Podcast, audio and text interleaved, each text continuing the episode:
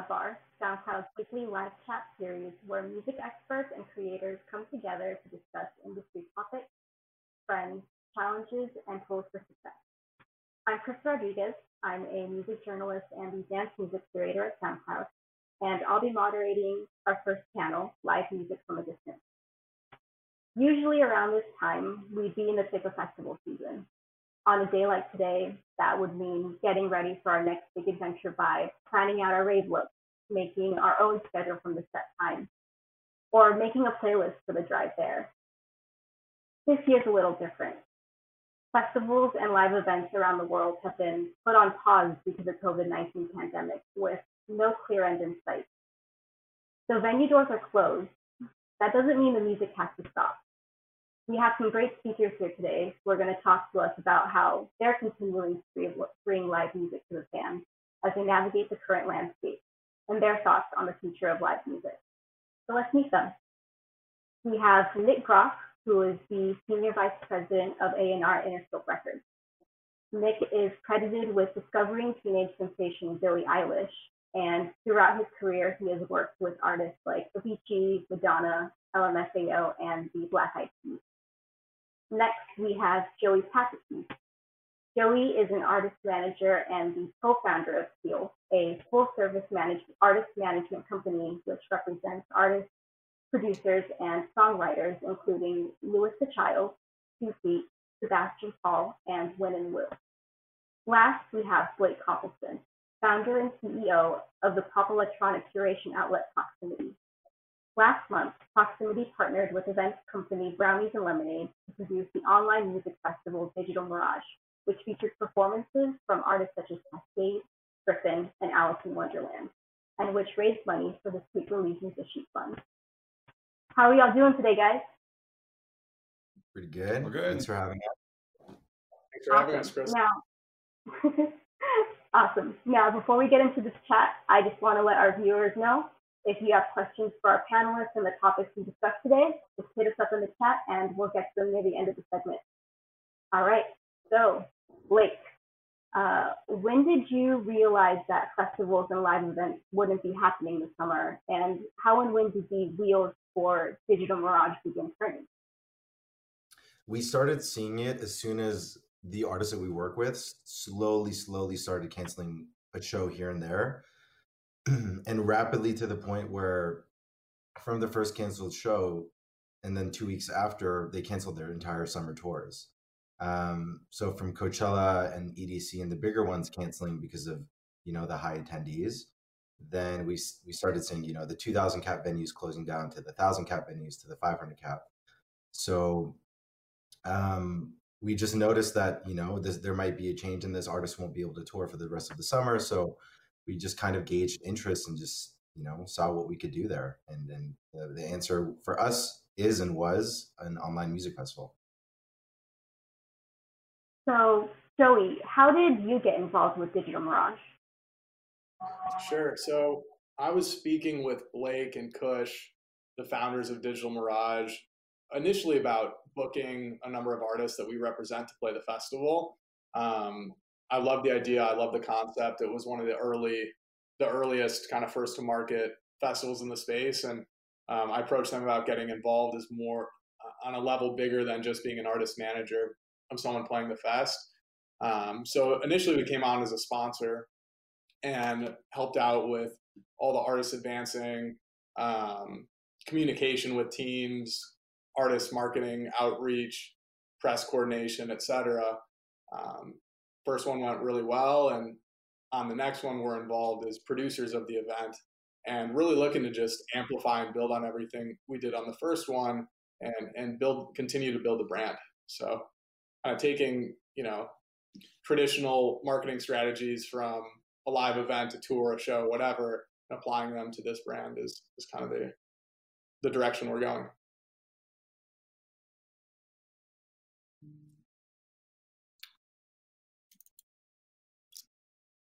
Crystal i think your audio is cut off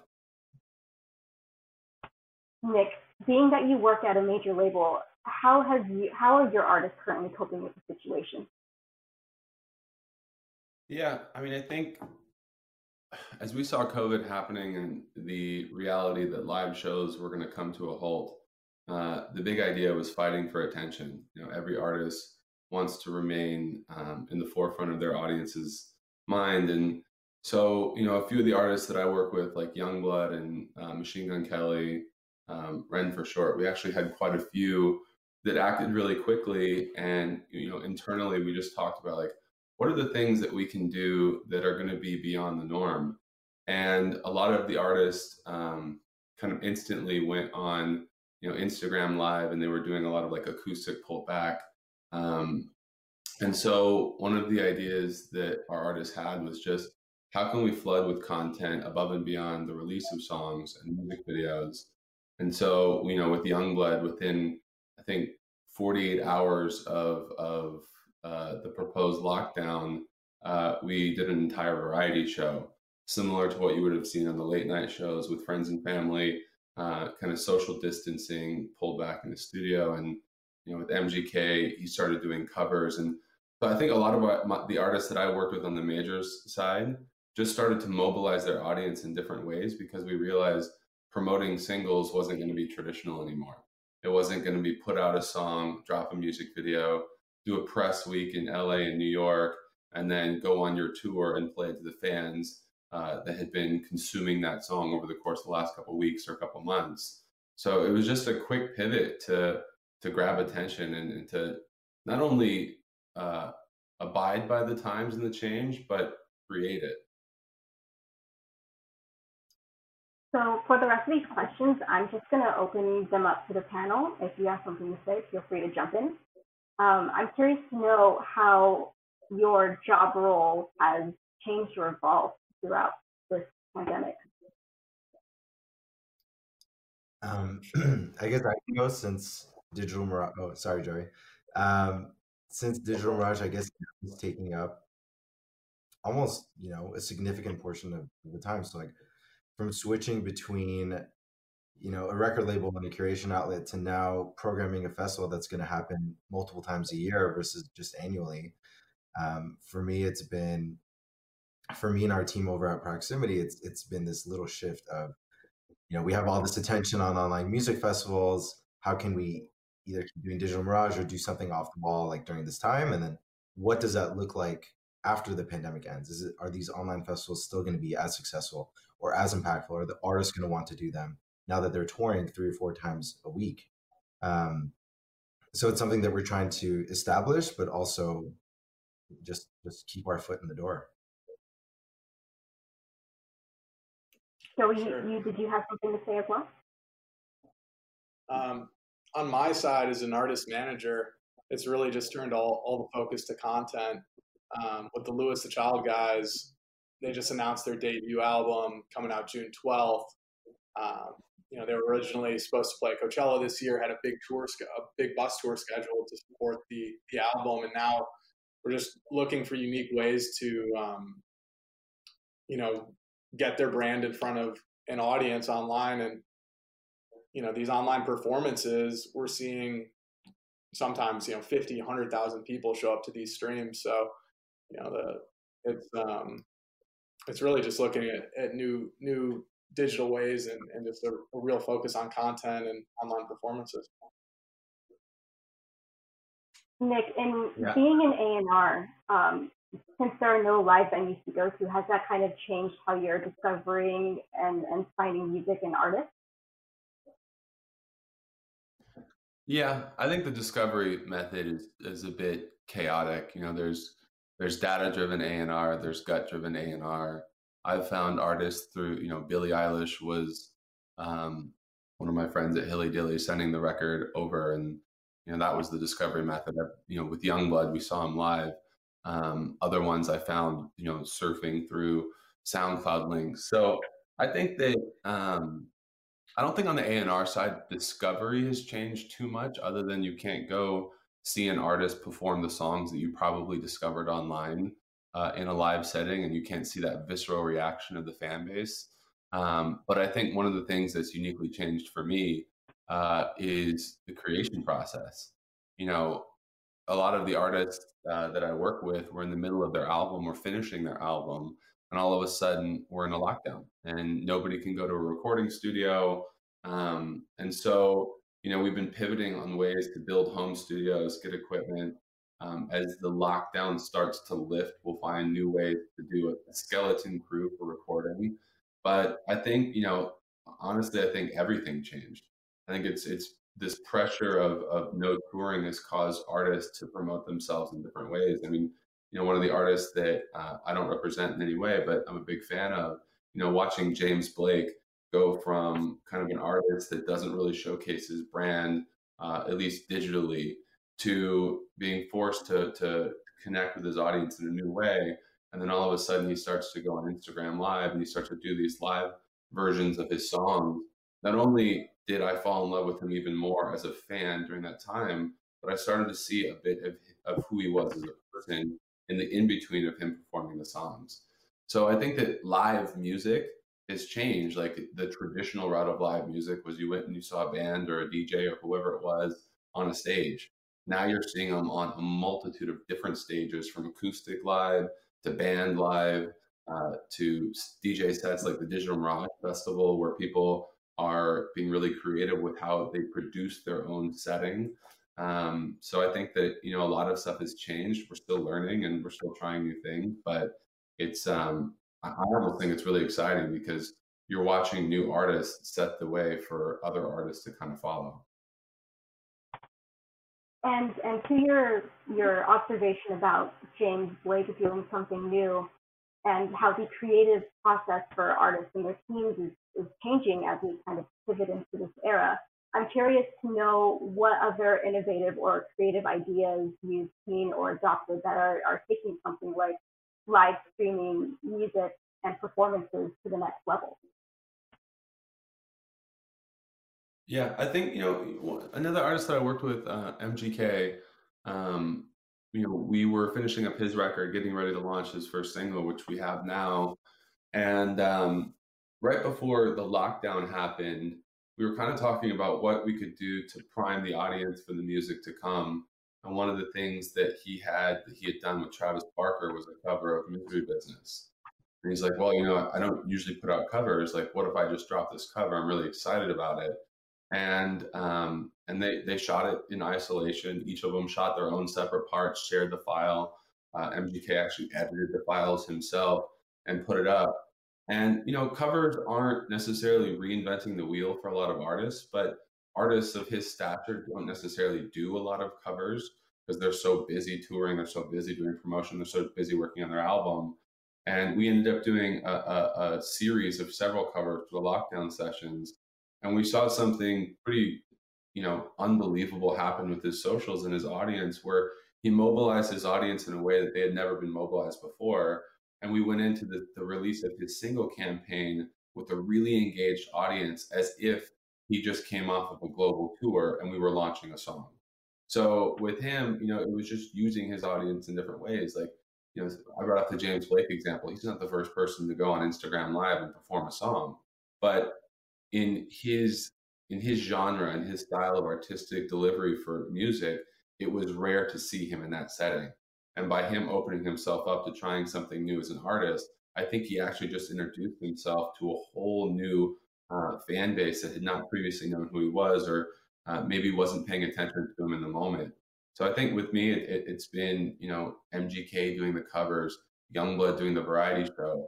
Uh, we have a newer artist named Renforshort who did a Netflix party and she invited all of her friends to tune in and watch a movie with her at the same time. And um, she's creating that personal relationship with that fans digitally.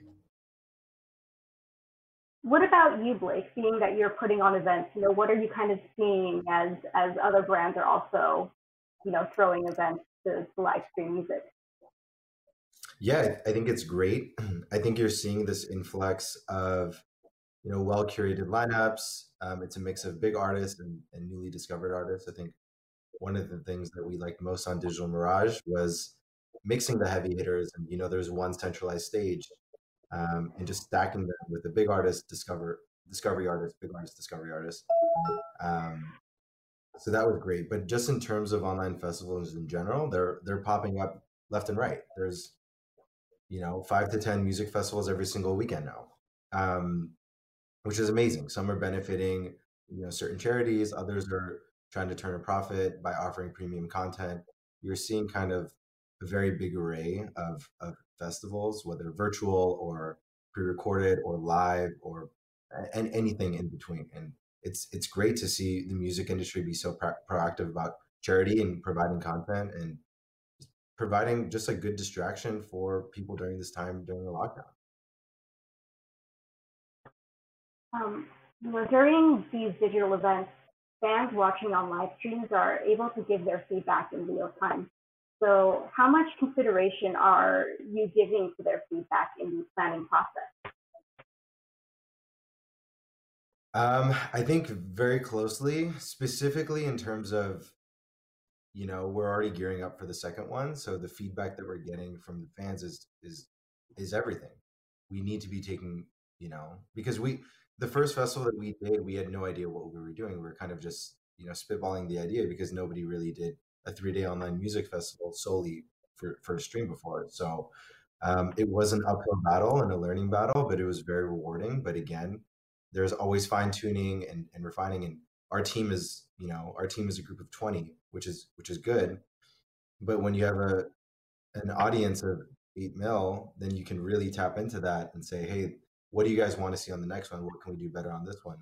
We got a we, we got an immense amount of feedback, and we're, we're taking that all into consideration with planning this next one that we just announced. Joey, what are your thoughts on this?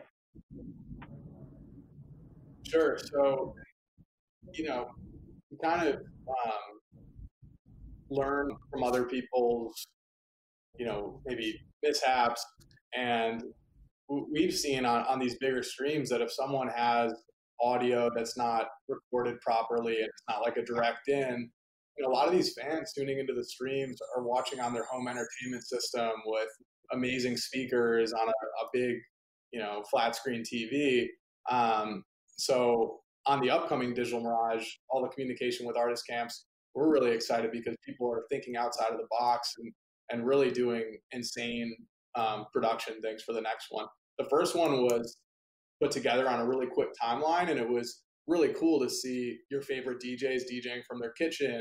Um, just a real kind of like from the bedroom, but not to reveal too much. But for the next one, we have artists that are shooting it in a pro recording studio with a lighting setup, um, going to some really interesting places, not just in the US, around the world. Um, so I, I, can't wait for everyone to see the next Digital Mirage and, and everything that, that people are working on. So this is a question I'd like to pose to all three of you. Does dance music have an advantage in this space compared to other styles of music? I would say yes. Um, I think from a technical standpoint, it definitely makes sense because you have CDJs and that's pretty much all the equipment that you really need to perform a set. Um, you know, SoundCloud rappers or any anyone can just use a mic, which is great, and you can do that beat as well, and you know have have a have a keyboard set up or have this low low maintenance equipment set up. But I think, yeah, I think the dance music scene has has the bandwidth to really you know pump these out every single weekend if, if any of these artists wanted to. I think we're all going to have different opinions on that one. Um, I think for me on the label side, you know, I work I work with dance artists, I work with R and B artists, rock artists, pop artists. Um, I think that there's some things like tech specs that are a bit easier to create high quality sound, uh, like you saw in Digital Mirage. The sound recording that you heard coming through your speakers was really good. Um, I think that when you're when you're thinking about a band doing some sort of live stream, you don't have the same front of house text. You don't have the same uh, technical requirements that you need to deliver the studio recording. Um, so in that sense, it's probably easier for dance music. But you know, one of the things that's really interesting for some of the artists that I work with on that are not dance artists, they're on the rock side or the pop side, is um, by genre. If you look at some of the biggest dance artists or some of the biggest pop artists, you have um, i feel like a lot of the pop artists have trained their audience to consume digital product across the board not just music uh, but the engagement rates of a lot of the pop artists, the rock artists, or the people that I work with are really high. So I think it's really easy for them to take their audience who's already been trained to consume digital media and flip them to consume a, live stream, a behind the scenes, or whatever. So I think in some senses it's, it's a it's a bit easier on in different genres, but I think during this uh, this this COVID time, like you know, dance music aside, you're just seeing people be really creative with their resources.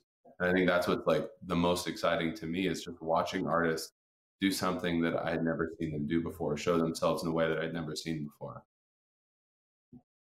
Sure. All right, Joey, where did we weigh in on this? So, on the strengths, I agree with Blake. I think the plug and play nature, um, the ability to do multiple sets a week. We have an artist, Dr. Fresch, who goes on. He has a series called House Call every Wednesday night. He's cultivated a nice, you know, weekly audience around that. That's definitely a strength. I think a weakness that, that I could see a lot of, you know, pop, rock, alternative acts have uh, that that that's stronger than dance. Um, a, a, weakness is that a lot, you know, a lot of these DJs are playing other people's catalog. So if they were ever going to try to turn their performance into a pay-per-view video on demand situation, clearing clearing those sets is next to impossible for a lot of these electronic artists. Um, whereas if if you're a contemporary act that's playing your own catalog, maybe you're clearing it with the same record label, and it's just something that's possible. So, you know, I think there's a there's a give and take there, right? It's it's great to build the audience um, with the electronic guys being able to do so many of them, but we'll see how, how long this lockout lasts, how long this evolves. I, I definitely see a rise in, you know, pay-per-view concerts is something that's, that's on the forefront. Anyone else want to weigh back in during all the arguments? Nope. I, all right. No, that's all good. no? Okay. Well, um, actually, Blake, I did want to go back to a point that you raised earlier about the you know, what could be seen as a, a strength, uh, you know, for these festivals is that you could essentially have one every weekend. Um, I think what we saw with at least in-person festivals a few years ago was that as they got more popular, there were so many that there was just this huge overlap. You know, you could have so many festivals on any given weekend, and with it, uh, you know, an overlap talent. I, I I would probably say that maybe festivals even reached a point of oversaturation. So I'm curious to know if you think if we run the risk of that happening in, in, in the digital space, and if so, how will we know when we hit that point? Sure. I mean, I think between the first digital mirage and what you're seeing now, you know, the barrier to entry again is just so low that from an organizing standpoint to an artist involvement standpoint, there's there anything is possible. You could we could have get to the point where we have hundred festivals a day, thousand festivals a day all across the world. Um, I think the talent supports it when everyone's home. I think from an organizational standpoint, somebody just needs to take leadership. So I think it's it's really not that hard to just set up OBS, you know, run a live stream, set up a YouTube channel, so it really is very easy compared to running an actual festival, which the logistics of it is a complete 180. Um, I do think online festivals are going to keep growing and growing and growing throughout the entire summer. From the point of saturation, I just think it's it's just like music. There's so many records being released. What gets the attention is it's it's the best. It's the best track. It's the songs that are being marketed the best. Um, you know what what sort of branding is behind it, right? Like like Coachella and EDC and all these other festivals, like why are they prevalent and why have they been prevalent for so long? It's because they've established obviously the foundation of being around for so long, but also the branding that comes with what is EDC and what is Coachella and what, what do you expect when you go to these festivals? We're trying to emulate the same thing with Digital Mirage. You're getting this this this aesthetic. You're going to get this lineup. You know, I think you know the biggest attribution to our success was us being the first to really do a 3D online music festival, and from an industry standpoint and from even from a fan standpoint, just saying, hey, like we were one of the first to do it. We're already doing another one. I think we're the first one to do a second round. Um, so I think from saturation, there's for sure there's going to be an abundance of these, and we're going to have a ton of conflictions. And people are going to need to pick and choose between what they want to tune into. The same way all these artists are streaming on their own on on a daily basis. People just need to kind of pick who they want to see. What do you think, Nick?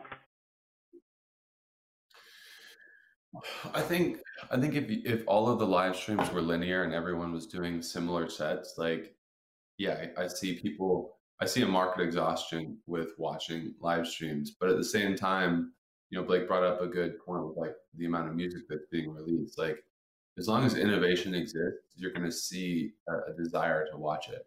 And you know, one of the things that I've noticed with press, unfortunately, uh, because the lockdown, a lot of major publications had to furlough a lot of their writers. And I actually um, I get it to an extent, but I actually don't entirely understand it because I feel like this is one of the best times to tell artist stories, to connect. You have a, more of an appetite for artists to jump on a Zoom and talk about their album, or uh, they just they're just not busy. They're not touring. They're not on a plane somewhere. So I think that you're going to be able to see a live stream festival. You're going to be, you're going to be able to see an acoustic series with some other publication or some other platform. You're going to be able to see it in the studio series with another platform. And I think that if artists can uh, identify, just like picking up, you know, before this happened, I think if artists can identify, like, okay, I'm going to do this live stream, I'm going to do this festival, I'm going to do this concert, I'm going to geo tag this concert for LA. It's going to be a covers concert, or it's going to be my old catalog, uh, and then I'm going to do like that. You just have to think about how not to exhaust your own audience.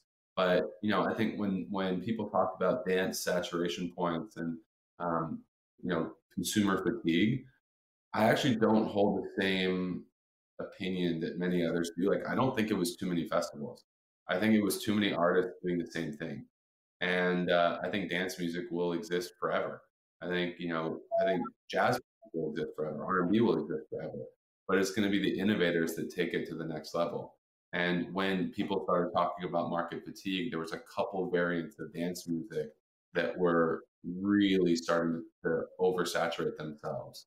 And so I think when you come back to the digital landscape, like programming is going to be key. And if you look at Digital Mirage 1 to what I expect with Digital Mirage 2, like it was a really healthy blend of a lot of different forms of music. It wasn't the same, you know, the same sound over and over and over again. And I think that that that differentiation is what's going to pull audiences together to discover new genres of music uh, and to enjoy the ones they love, a la what Coachella does year and year again uh, by showcasing talent in a lot of different genres of music. That actually takes um, me to. Oh, sorry. Did someone want to weigh in? Sure, I'll, I'll weigh in on that. I, I think one really interesting thing about Digital Mirage is almost every artist that played was trending on the US in the US on Twitter, and that wasn't just the headliner um, talent. That was you know the the up and coming discovery acts. A lot of these guys were trending on the US. You know, we manage some artists that are you know big festival acts, big festival draws. At some of their biggest festival performances in the U.S., they've never trended on Twitter.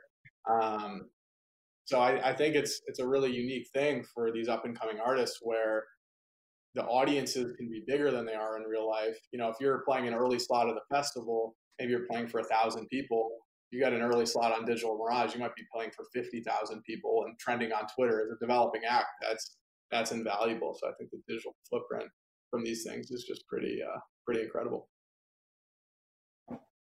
Um, so I've been thinking about a point that Nick made earlier, and all three of you are free to weigh in on this. But um, like uh, one or two days ago, uh, the producer Yemi too kind of made a point or an observation about how he thought artists would be taking this time to be more experimental with their music and with their performances, and that he hasn't seen a lot of that. So I'm curious if you think artists, if, if you think artists should also be taking kind of creative risks at this time, or if there's kind of more comfort in, in the familiar. Um, I think it depends on what brand you want to represent. Like consistency is is key for if you're talking about a lot of like the DSPs, uh, and playlisting and algorithmic playlisting, consistency is key. You know, if you're playing to a rock bass or you're playing to a pop bass or you're playing to an R&B bass or a dance bass, you want a, a, a, you want to build an army of your own fans that can mobilize your music above and beyond playlisting. And uh, so, in one sense, I see some artists doing that. But there's also artists that are being really creative about playing in different genres of music and not being so adherent to creating a linear sound. And so I, I just the main the biggest thing that I could say during this mm. time is like you have to remain active. I saw one of the questions in the chat was do you think it's easier for larger artists to weather the storm or newer artists to weather the storm or major label versus indies? And I think it comes down to like basic marketing. Like you can't promote a major motion picture by buying one billboard on Melrose and expecting the world to consume it. Like you have to be constantly putting yourself out there and constantly be marketing, you know, the new Avengers movie or whatever.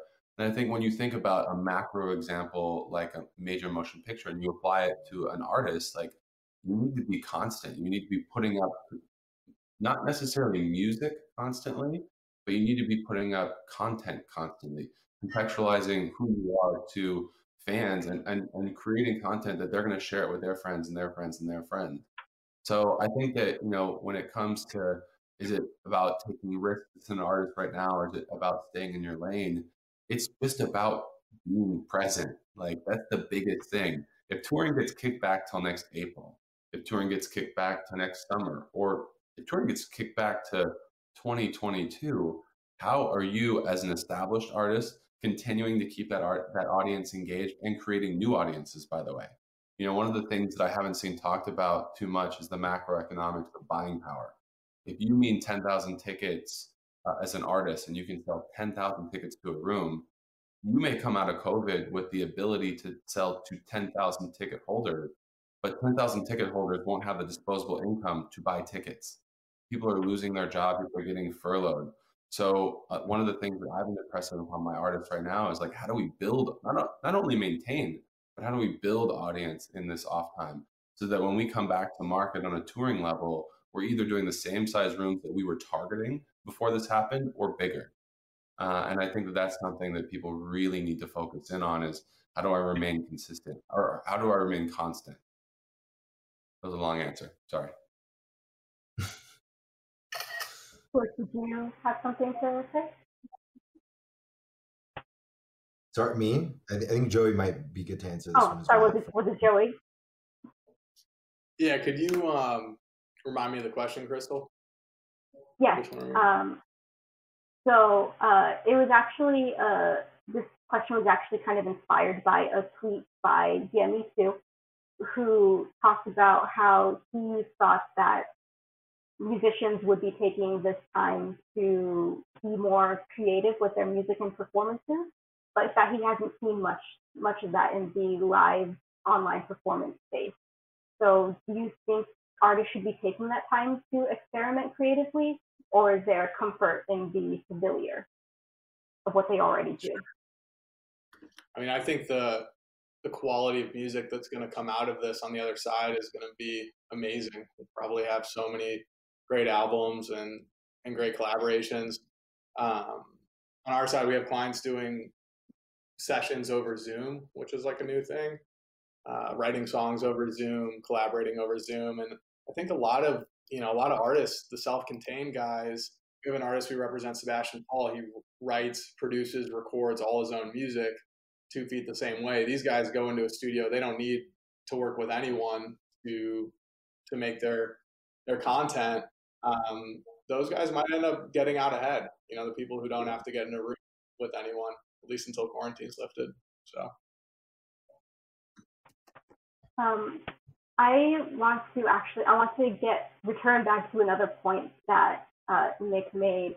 Um, you know, over the last few months, we've seen virtual festivals produced by major event and music brands, and we've also seen major artists uh, create viral moments on streaming platforms. Uh, can newer, smaller, and independent promoters and artists still make an impact in the digital space? Wait, can you repeat the last part of that question? can uh, newer, smaller, and independent promoters and artists still make an impact in the digital space? Yeah, I think it go, it just goes exactly back to the point that Nick made about if you have a good product um, and you have a good marketing plan, then there's no reason why the music can't carry the extra weight that you know the rest of the way. I think in terms of an online programming standpoint, pretty much from a foundation aspect, all these festivals are curating a mix of big artists and discovering artists.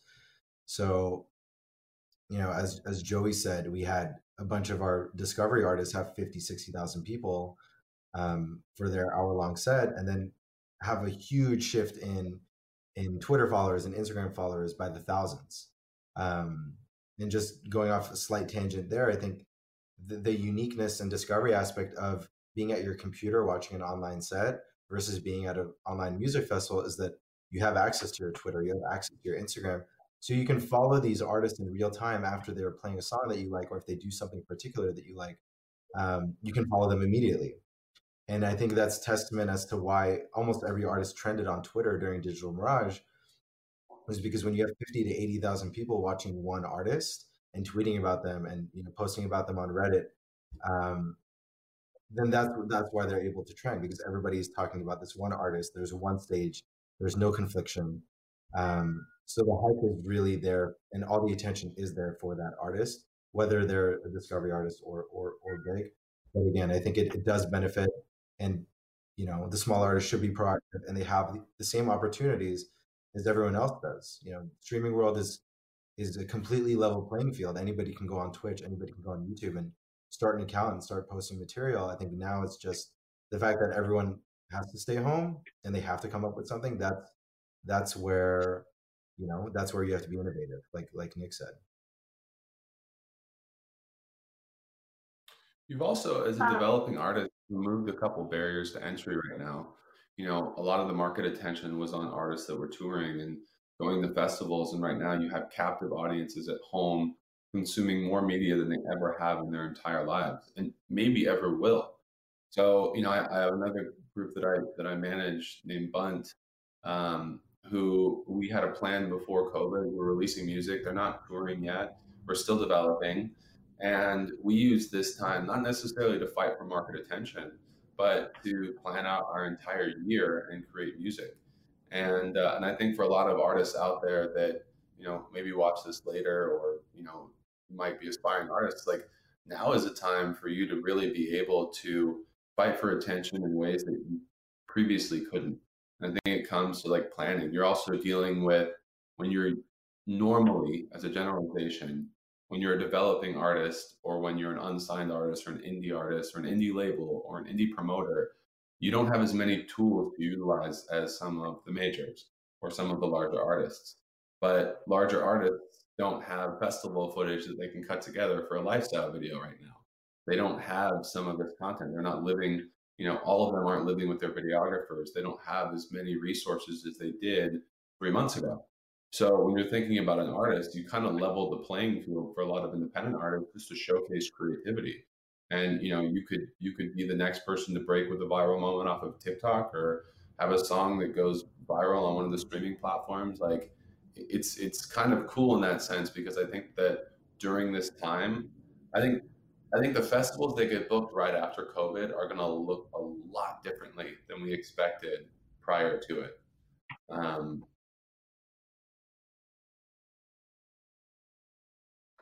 that actually brings me to my next question. Since we don't really know what the world is going to look like, you know, six months, a year from now, as as artists and promoters plan for the future, do you think online only events will or should be part of their strategy once we're able to safely return to live venues? I think yes, because even beyond just an event standpoint, I think it's one of one of the best ancillary marketing pieces. We've had artists premiere and debut tracks on Digital Mirage um, as part of their marketing plan for the release of a record. Um, I think I think it goes back to the point of you know being innovative and doing something different. I think a, a big weight factor for any label or artist to be a part of Digital Mirage is the exposure of a record. You're seeing it's you know you know labels are scrambling to come up with unique marketing ideas for how to service a record. Um, and they're following the traditional model. It's like, let's do a TikTok campaign. You know, let's uh, let's hire a, a, Spotify playlist editor, right? Right, to playlist our song. Let's get this YouTube channel to post it. Right, there's a very traditional model that's safe, um, and I think when something new comes to market that you can really use and take advantage to mark uh, to to either market your artist or or a release of an album or even a single, um, I think artists are still going to want to be involved. I think managers and labels are going to, you know, advocate that these should still exist and want to want to want to be a part of it still. Um, and again, it's it's it's a unique way to showcase an artist um, from a, a, branding side. You know, they're not typically in a in a venue or at a festival, so they can play off of you know filming at unique locations and showing you know a different side of them, whether it's sonically or uh, or visually. It's it's it's a way for them to really um, shine uh, just beyond their Thursday through Sunday touring dates because you know they're touring they're touring Thursday through through Sunday and then they have a few days off every week. It's just a great way to kind of spend your time and and push the needle forward and, and produce more content and um, we'll handle the rest. You, you know, that's that's kind of it. And you know, to build off Blake's point, live streaming music festivals isn't isn't a new concept, right? Like Ultra Music Festival has been doing this for years, um, and they they had one of the biggest online festival live streams in the game. It really, like I think, did did wonders for growing their brand globally because um, so many people in other countries could could tune into the Ultra stream, and Insomniac is really on the forefront of of this as well and has been streaming EDC for some time. Um, I could see moving forward that this kind of becomes part of the marketing plan, right? Like maybe Coachella or Lollapalooza are starting to do warm up live streams with certain acts playing um, leading up is like a, a part of the marketing plan. It just they've been so successful online; they're drawing such big audiences. Like, why wouldn't you want to kind of have have a few artists from the festival do a stream um, to promote your event? Yeah, I mean to piggyback on that too, like one of the I think that we're going to a time that just accelerated market behavior, consumer behavior. Like I I'm 34. I don't do a lot of face chats unless it's friends and family. And all of a sudden I'm on video conferences with everyone I talk to. And that's normal. I'm okay with it now. I've become familiar with it you also had um, these live streams that Joey just talked about. They've existed, but the consumption of them, you know, has been good. But now I think you're about to see spikes in the consumption of those because consumer behavior was headed this way. You also have a whole another level of augmented reality and virtual reality where those there's been a lot of companies trying to create an experience that people really want to consume and I'm of the belief that we just weren't there yet, whether it was technology or consumer behavior, there wasn't a large scale appetite for it. I think that's drastically changed. The fact that I don't see an ad every day for a virtual concert blows my mind because I feel like this is the time to capitalize on the new behavior of consumers. I, I completely agree with Joey that this will probably be part of the norm for marketing concerts moving forward. And I've already seen a larger increase of, of live concerts being showcased, whether you're flying on Delta and the Delta Suite is showing you a a C3 concert from Lollapalooza, or um, it's one of the Ultra music recaps. I just think that this is going to be something moving forward that becomes part of your touring rhythm. It becomes part of your your your fan base. To, to what Blake was saying earlier in this thread, like we have a captive audience in some of these festivals that's much larger than some of the biggest festivals that you could possibly play. And the whole reason that a lot of artists want those big slots, one for notoriety and and you know billing, but two, it's for exposing their music to large audiences. When you have an artist that's playing in front of fifty to eighty thousand people on Digital Mirage Festival, you essentially just played a main stage of one of the largest festivals in the world um, in terms of introducing music. So I, I think this is going to be something that needs to be capitalized on the future in different ways, from live streams to virtual reality to augmented reality. Like this is going to be a norm.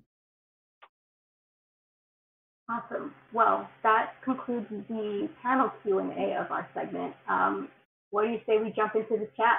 and answer some questions. Let's do it. All right. Let's see. Um, question from Chappelle. What has been your favorite online performance since lockdown?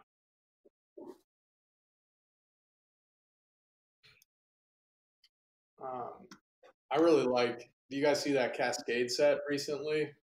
Was it at the Grand Canyon observation deck? It's pretty cool. Um, I, I, love the I love the shows where people are going into nature. TOKiMONSTA's Digital Mirage set, where she filmed it from Joshua Tree. Gryffin and Malibu for his Digital Mirage set. Um, I just think they're so unique and and some you know things that wouldn't have happened if, if all this didn't go down. Yeah, I think uh, I think Andrea Bocelli's stream that he did um, in Milan was pretty damn cool. Um, you know, it was it was a full on something you'd expect from him, right? And he just provided that for free. Um, I think that was very innovative from someone of that caliber to do something that big with very little lead time, right? He didn't he wasn't planning this for weeks. He kind of announced it a few days before, and then he ended up getting millions. I, I, don't even know what it was. I think it was two to three million concurrent viewers. Um, and it was a beautiful performance. Um, I think that was probably my most impressed stream to this date. For me, it was Post Malone Nirvana. I thought that was awesome. Um, I think it's really cool. I also think you're giving somebody a reason to tune in when you're doing covers because people uh, are like that that's a one of a kind thing. It's like when Kanye did the uh, um, the 808s and Heartbreaks uh, show at the Hollywood Bowl. Like that was a different reason to go see a specific concert. When Post Malone did Nirvana, no matter if you've seen him live or not, like that was a moment in time that will be protected for a long time because he did it for this one, you know, one reason. Blake and Joey, do you want to talk a little bit about, um, you know, putting on Digital Mirage uh, and raising money for Sweet Relief Musicians Fund? Yeah, I think uh, I think you know the reason why the donation model came up in general was because the conception of what Digital Mirage was was all based off of you know a tweet from Proximity and a tweet from Brownies and Lemonade, where we were seeing all these artists struggling with canceling tours and you know the rehearsals and how much equipment they bought you know for for the summer and them not being able to do anything with it other than letting the equipment depreciate for however long. Um, so the idea was always to see who isn't who, who is interested from an involvement standpoint um, and then how can we actually help them and benefit them. So the charity model came in sweet relief already established themselves as a as a as an organization that has the pedigree and, and, the history of really allocating funds responsibly for people in the music industry, um, you know, from from workers, from stage managers to tour managers to musicians, whether whether or not they're they, they financially can't make ends meet for physical reasons or or any reason. So we really liked them. Um, and yeah, the, the the goal was to provide a free online festival and raise as much money as possible for you know the musicians playing our festival and anybody else who who actually needs them we're fortunate enough to raise $300000 yeah. And you know it's no secret that a lot of these electronic artists that play the festival i mean the majority of their revenue the majority of their income is is coming from touring and live shows. And what was great about sweet relief is we had a number of artists i'm not going to name you know specific acts, but there were a number of artists who played the festival who applied for funding from Sweet Relief and were, were granted funding. I heard a number of stories of people.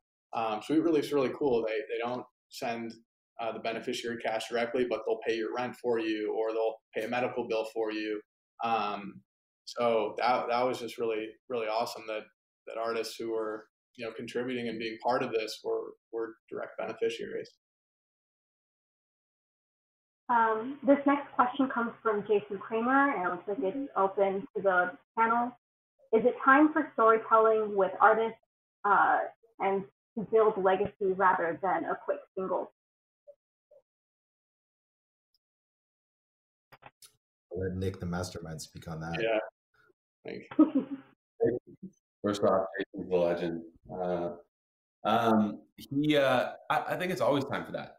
Like honestly, like I think it's always time for that. It's just so hyper focused right now because that's all you can do. Um, you know, the the single. I don't. I'm hoping no artist is intentionally just trying to put up one viral single and not showcase them creatively. I just think that sometimes it happens that way. You know, a, a good example in the dance scene that I've seen, and um, they're friends of all of ours on the call, but like the Chainsmokers, you know, we're putting out incredible indie dance remixes of, of hype machine artists before selfie hit. And they were so talented as just content creators and producers and you know selfie became their viral moment. And i've seen a lot of artists over the years have that viral moment and not they don't they don't figure out how to translate the storytelling side of it. They, they don't know how to showcase their brand in the right way. Uh, and the Chainsmokers you know turned that moment as a moment of exposure. And then began telling their story over the course of the next several years to this new audience that didn't previously understand who they were. So I think that like I think that all artists need to be linearly focused on building a long-term brand uh, and, and a, a, solid foundation, a story for who you are, because that'll be the that'll be the motive for you to be touring either live or virtually for the next you know 20 to 50 years of your career if you can establish that foundation. There's so many artists that have insane touring capabilities and massive fan bases that don't have quote unquote hit singles because they built their story right. And when the hit single comes, they just onboard mass audiences to the story that's already been built. Yeah. And and from a management perspective on that, um, you know, a lot of developing artists we work with and what I tell people who ask me for for industry advice, like should I put out my an EP, should I put out an album, should I put out a single? I always tell them put out a project, put out an EP or an album when you have the audience to consume that. So when you you know have that fan base that's hungry that'll sit there and listen to 45 minutes, but it's hard to get people's attention on the internet for 142 characters. You know, one tweet, two minutes of a song, let alone I, I think you know some for some artists releasing a project early works, but uh, for a lot of people, I think they might be better served going kind of single by single, building their audience, trying to capture attention on on two three minutes of content, and then once you have the fan base, then then going into the project. I don't think it's necessarily.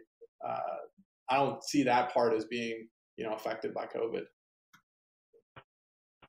And to build off that last question, this one comes from Glennis B.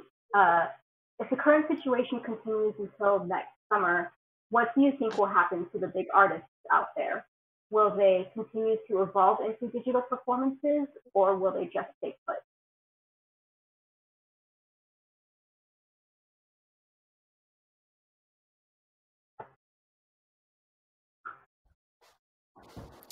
Um, I think I think that they'll I think they'll evolve. I mean, I also think that unfortunately some of the big artists that happened before COVID won't evolve and they won't be the big artists that they were before COVID. Um, I think that you, you really have to understand how to mobilize your audience right now. Aside from the current status and pandemic, like we're entering a, a stage where there's so much uh, insight to who an artist is. And if you're not capitalizing on that, if you're not controlling your own audience, someone else is going to. Someone else is going to grab that attention. So I think that um, I, I, I would fear any artist that thinks that they can just stay put unless you're maybe a legacy artist that's already created a release rhythm where you come out, you know, a la Adele or somebody like that, where you can come out, you know, cyclically every three to four years. Like, yeah, you probably have the luxury of time on your hands. But I think for a lot of the current contemporary pop artists that, you know, you see on the big, you know, mainstream radio shows or whatever, like you you have to be mobilizing your fan base right now. It doesn't mean that you have to drop tons of music. Like I, I I only think that you should do that if you have the capability of making tons of great music. It more so is ways to showcase the different sides of yourself. And that earlier example of James Blake that I brought up, like candidly, like with as big of a James Blake fan as I was, I was more a fan of the mystique of James Blake and a couple songs seeing those live streams made me realize a little bit of his personality that I, as a fan, had never seen before. And it started getting me to dive more into his back catalog and be excited for what's to come. So I think that's a perfect example of like you need to start showcasing who you are during this time so that when you come out on the other side, you have either a whole new fan, you know foundation that you didn't previously have or you've maintained the audience that you already had and they're still along with you for the ride. I think that's a great answer to end on. Um, before we go, uh, by the way, great questions and answers, everyone. I have one uh, final question for our panelists. In one word or phrase, what do you miss most about live events? And we'll start with you, Blake. Um, it's the connection. It's about, you know, it's it's nice to experience stuff on Zoom with your friends or go Hangout, whatever it is. But I think being in that setting live with your friends and just enjoying it at that moment, um, you know, on the grounds, I think is there's no feeling that comes close to that. Being surrounded by the actual, being surrounded by tens and thousands of people who are enjoying that moment as, as much as you are, and you know, walking around and you know, eating food and drinking and all these things that come with being at a at a festival for ten hours before you go home and your legs are giving out. It's that's what I miss for sure. What about you, Joey?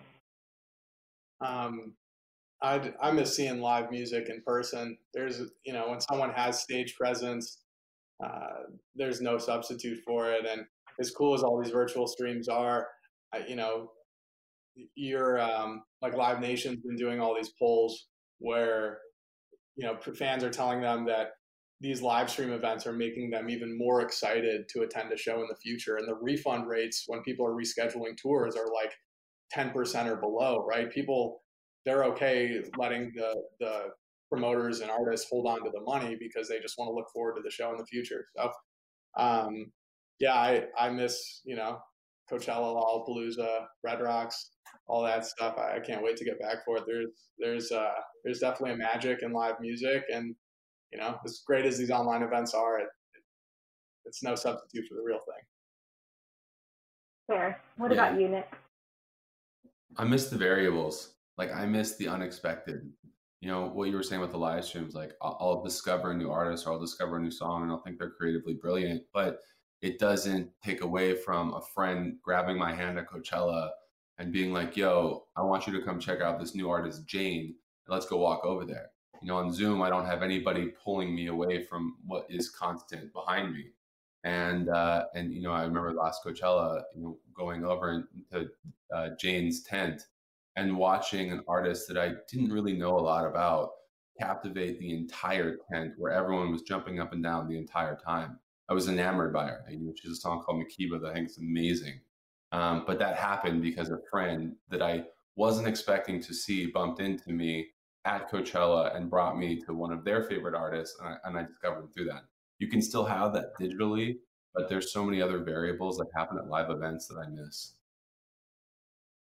That's yeah, those are all really great answers, and I really hope that you all get to experience those again soon. Um, Nick, Blake, Joey, thank you so much for your time and your insight. Uh, in these unprecedented times, it's really heartening to see industry figures such as yourselves come together and find innovative ways to preserve the spirit of live music and community.